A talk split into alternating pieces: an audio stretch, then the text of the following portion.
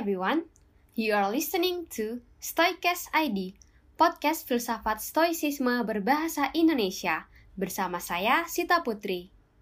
Teman-teman, sebelumnya saya ingin meminta maaf karena minggu lalu saya nggak sempat update episode terbaru di Stoicast ID.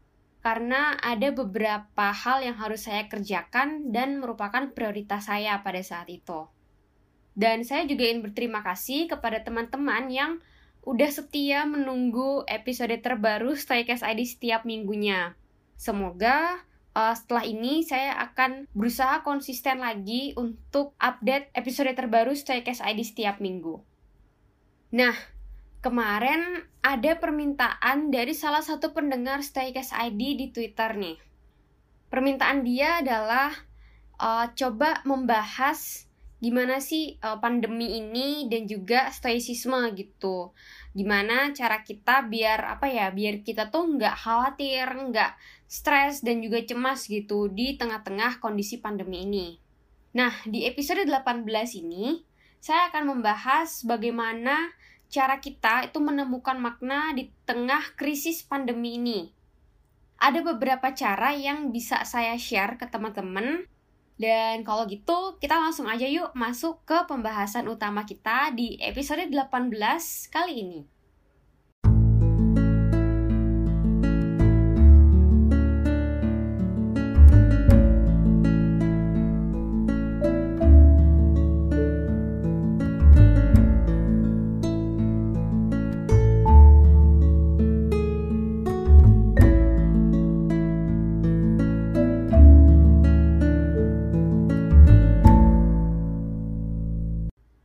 Teman-teman sekalian, kita semua tahu bahwa pandemi ini sebenarnya bukanlah hal yang baru.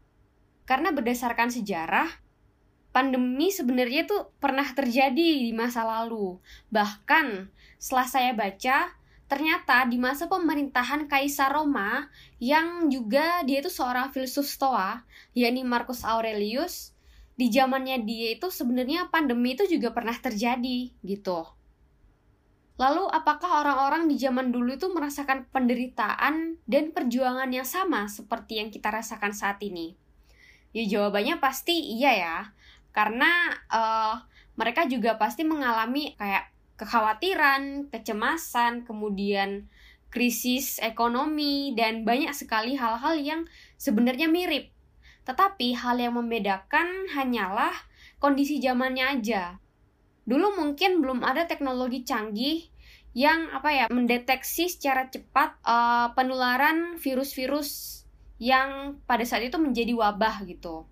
Tapi saat ini tuh udah ada gitu. Yang membedakan sebenarnya itu aja, tetapi uh, penderitaan dan juga perjuangannya itu hampir sama ya, hampir mirip gitu. Lalu bagaimana nih caranya menemukan makna di tengah-tengah penderitaan seperti yang saat ini kita alami. Jadi, berdasarkan artikel yang saya baca di dailystoic.com, ada tiga cara tentang uh, strategi untuk menemukan makna dalam penderitaan nih. Yang pertama, strateginya adalah membantu orang lain. Nah, teman-teman, krisis ini juga menyebabkan kita memikirkan hanya diri kita sendiri. Kita cenderung memikirkan gimana ya biar saya enggak tertular COVID-19, gimana caranya biar saya bisa tetap bertahan hidup.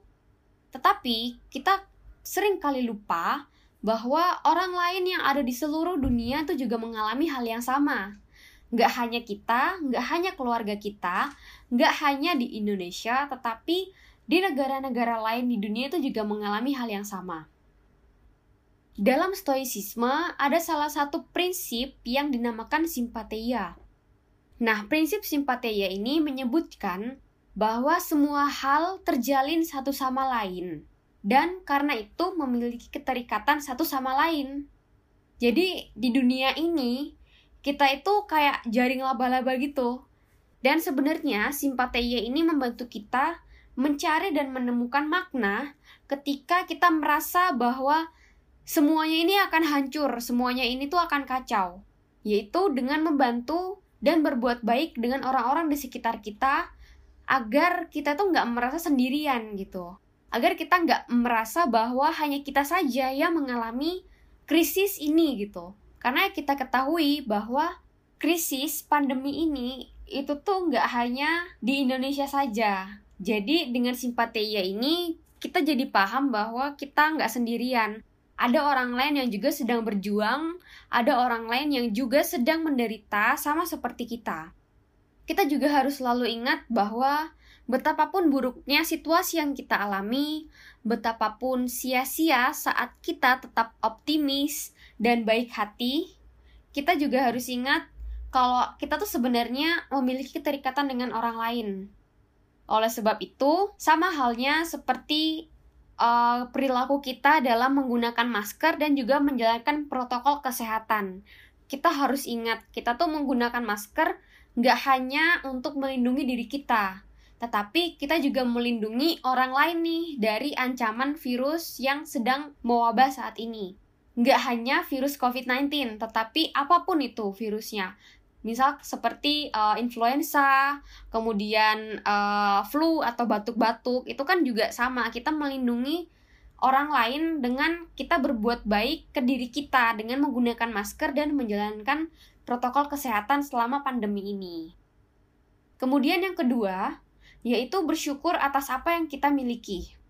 Nah, salah satu filsuf stoa kontemporer, yaitu Viktor Frankl, menyebutkan bahwa apa pun bisa dirampas dari manusia, kecuali satu hal, yaitu kebebasan terakhir seorang manusia, kebebasan untuk menentukan sikap dalam setiap keadaan, dan kebebasan untuk memilih jalannya sendiri.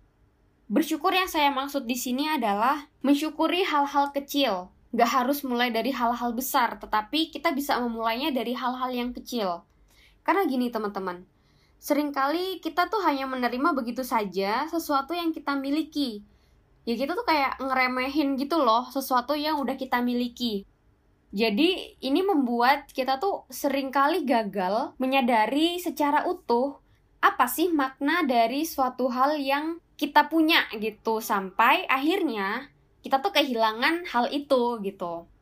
Nah, teman-teman, ketika kita bisa bersyukur mulai dari hal-hal kecil, contohnya di saat pandemi gini, kita bisa memenuhi kebutuhan hidup seperti makan dengan lauk seadanya aja, kayak uh, nasi telur, kemudian makan mie instan, dan juga uh, bernafas dengan normal tanpa bantuan alat. Itu tuh udah kayak apa ya?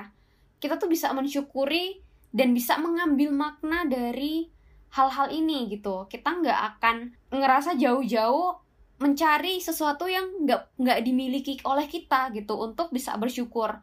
Dengan mencari hal-hal kecil yang bisa kita syukuri kita tuh akan lebih mudah mencari makna. Karena dalam masa sulit kayak gini sebenarnya hal-hal kecil inilah yang memberi kita makna untuk tetap melanjutkan hidup. Semakin kita membiasakan diri mensyukuri hal-hal kecil semakin mudah kita akan menemukan makna dalam hidup di situasi apa pun. Entah ini pandemi atau setelah pandemi sekalipun ketika kita mengalami krisis, kita akan lebih mudah gitu mendapatkan makna ketika kita bisa mensyukuri mulai dari hal-hal yang terkecil. Kemudian yang ketiga, yaitu adalah melihat hal-hal baik di sekitar kita. Sebenarnya sulit ya bagi kita ketika uh, melihat hal-hal baik yang terjadi di sekitar kita. Di saat kita melihat angka positif COVID di Indonesia itu belum turun-turun, malah kelihatannya semakin naik gitu. Dan kita juga cenderung lebih mudah melihat hal buruk yang terjadi. Nah, sebenarnya nih teman-teman, masih ada hal-hal baik yang terjadi kalau kita mau melihat dari sudut pandang yang berbeda. Contohnya, ketika pandemi terjadi nih, hal yang saya lakukan, saya mencari kegiatan yang sebelumnya itu belum selesai saya lakukan gitu. Seperti contoh membaca buku. Ada beberapa buku yang belum sempat saya selesaikan dan ketika pandemi ini tuh saya bisa menyelesaikan seminggu dua buku gitu. Kemudian contoh lainnya kita bisa belajar memasak. Teman-teman mungkin ada yang bisa jadi belajar masak, mencoba resep-resep lain gitu ya. Karena di TikTok gitu banyak kan kayak uh, apa ya resep-resep yang mudah dilakukan dan akhirnya bisa mencoba resep baru gitu dan mungkin teman-teman ada kegiatan lain yang belum sempat dilakukan tapi di masa pandemi ini bisa kesampaian dan menjadi kebiasaan baru yang positif. Seperti saya contohnya. Akhirnya di masa pandemi ini bisa bikin podcast ini gitu dan didengarkan oleh teman-teman semua. Nah, filsafat Stoa itu percaya bahwa setiap orang bisa menemukan keindahan dan makna dalam hidup di setiap situasi yang ada. Mau situasinya kayak gimana pun, kalau kita bisa melihat kebaikan, keindahan dalam situasi itu, kita bisa menemukan makna lagi gitu, makna yang tersembunyi dari hal-hal baik yang ada di sekitar kita yang bisa kita lihat. Nah, kesimpulannya yaitu Sebenarnya kita bisa menemukan makna hidup walau berada dalam kondisi krisis seperti pandemi ini dengan menerapkan tiga cara tadi, yaitu membantu orang lain dengan simpatia, kemudian mensyukuri hal-hal kecil yang kita miliki, dan melihat kebaikan yang ada di sekitar kita. Krisis akan selalu ada dalam sepanjang perjalanan hidup kita, dan setiap krisis itu menyimpan makna tersembunyi yang sebenarnya hanya bisa kita dapatkan dengan menerapkan tiga hal tadi. Oke teman-teman, kita sudah sampai di penghujung episode 18 Toycast ID. Terima kasih sudah mendengarkan hingga selesai, dan jangan lupa share podcast ini jika menurut teman-teman bermanfaat. Kritik, saran, diskusi, dan pertanyaan bisa langsung disampaikan aja melalui DM ke akun media sosial yang ada di deskripsi episode ini. Saya Sita Putri pamit, Sampai jumpa di episode selanjutnya. Bye!